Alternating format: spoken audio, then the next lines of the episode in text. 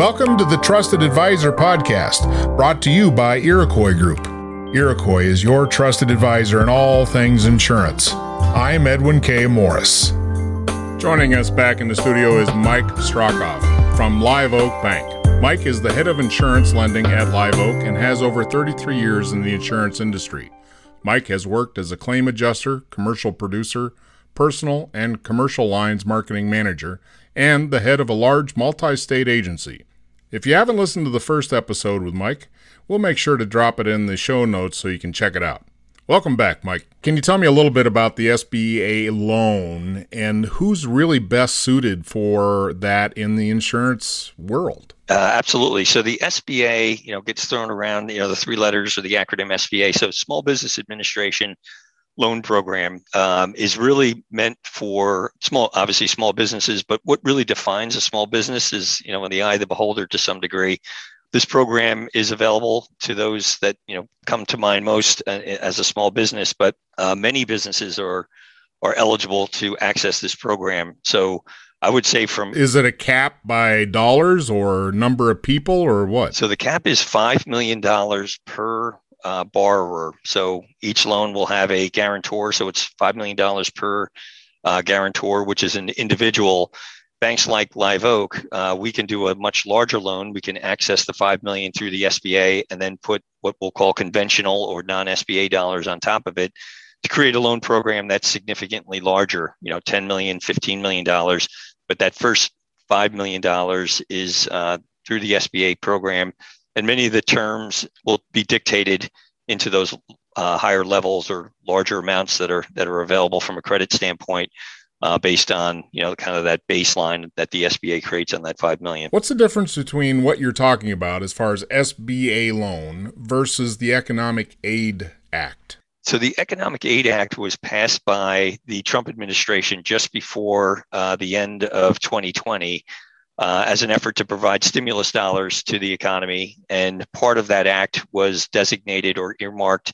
Uh, the funds uh, from that act were earmarked for the SBA program in you know practicality, the main benefits to borrowers that now seek an SBA loan under the Economic Aid Act is first any SBA fees. So historically, or you know, outside of the Economic Aid Act, somewhere between two to two and a half percent of the loan amount is typically collected on every SBA loan to fund the program and, and overhead and things of that nature.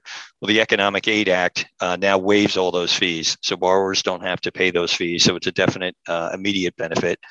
Uh, and then the second piece is that for the first three months, you know, so the first three payments a borrower has, the SBA will pay uh, principal and interest payments up to $9,000 per month for that first three months. So a $27,000 benefit to SBA borrower who now closes a loan between, we'll say today, because it was at the end of March through the end of September, uh, would be uh, eligible for that program. The only caveat I would make it's you know while supplies last, so only a certain amount or a finite amount of dollars were were applied to that program. So in some sense, it's a first come first serve. not trying to make this uh, price goes up Monday hard sell type thing, but it is actually a situation where the dollars could run out. So if you are thinking about a loan, now is a great time because again, uh, interest rates are at an all-time low, uh, which is a benefit that you would receive as an SBA borrower at this point as well. Are you recommending folks to go through the SBA program first before they come to you, or do they start the process with you? It's a great question. So the way the SBA program works is it's actually put out to the private sector. So Live Oak Bank is approved by the SBA to generate SBA loans, and it's actually Live Oak dollars that are lent to a borrower as long as we follow all of the rules set out by the SBA, uh, Live Oak is has the benefit of a 75% guarantee of the federal government in the event of default. So the benefit to the to the bank is that that guarantee is out there. So then now you get the ability to maybe do things that you might not otherwise lend to, or a class of business you might not otherwise lend to without that guarantee. I see that you're noted as the nation's top SBA lender. What does that mean? So we generate by loan volume more SBA loans than any other bank in America. There might be some household names that you might think would be uh, above that, but I would say for the last three years, Live Oak Bank is the largest SBA lender in the United States by loan volume.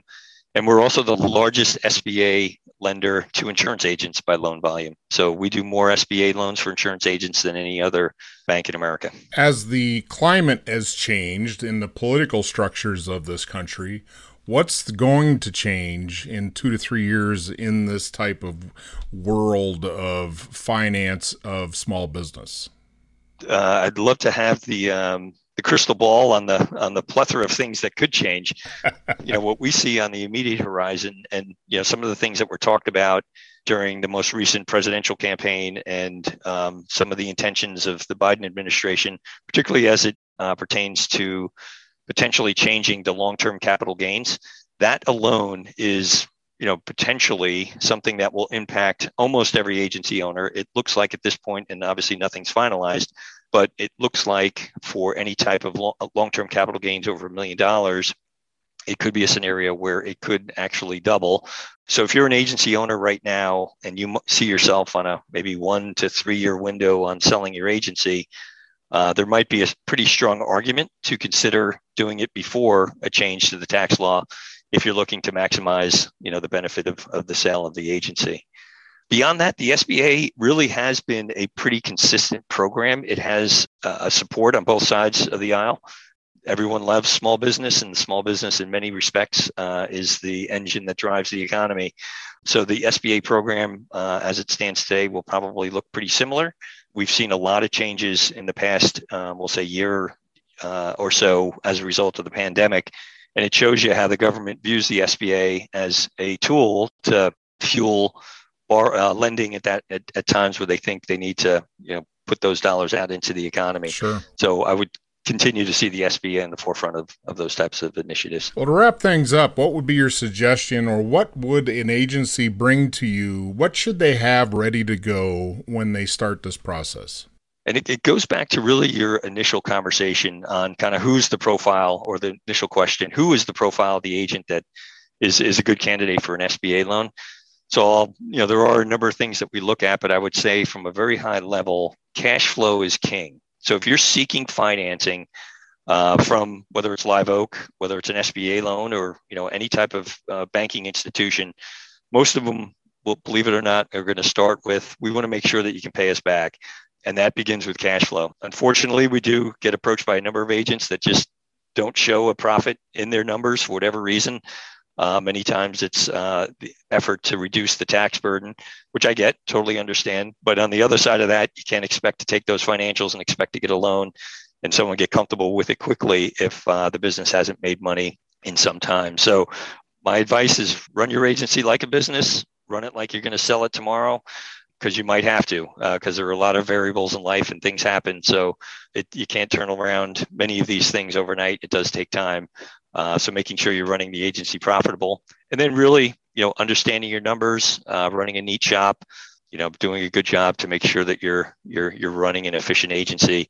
And that's something that you know somebody with a keen eye can pick up pretty quickly. Can you give us an estimate of time that it would take start to finish, or is there a long process as far as getting this through the hoops? That question is one of the first we typically get when we engage an agent, and really, I would say, assuming everything goes according to plan, and and uh, you know you get information to us as we request it. Forty-five to sixty days is really where we close the vast majority of our loans where they get hung up is when you know the agent doesn't have their house in order and can't find their corporate documents and you know there's other items that are just not readily available that take time to get so some of that is out of our control but uh, we claim to work and, and feel proud that we can react at the speed at which we receive information but if we don't receive it people dragging their feet and many times in an acquisition there's a third party involved that isn't necessarily within the borrower's control so we understand that as well, but uh, we will react as quickly as we receive the information. How long do you predict the finances to be floating around and available? Um, it's it's a, another great question. I I would say that uh, historically, if you just look at the M and A activity for insurance agents, even over the last five years,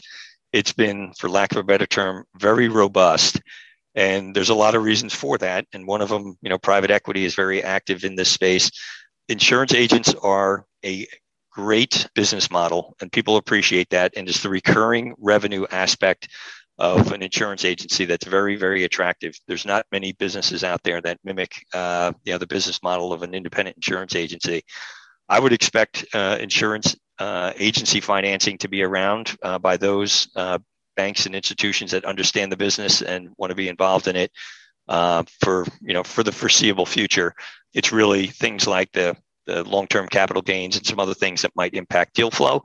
Uh, but I think you'll have interested institutions to lend to agents for for some time. Well, thank you very much, Mike. It was very very engaging. Thank you. Thank you. Appreciate the opportunity. Thanks for listening to this edition of the Trusted Advisor podcast brought to you by Iroquois Group. Iroquois, your trusted advisor for all things insurance. And remember, get out of the office and sell. I'm Edwin K. Morris, and I invite you to join me for the next edition of the Trusted Advisor podcast.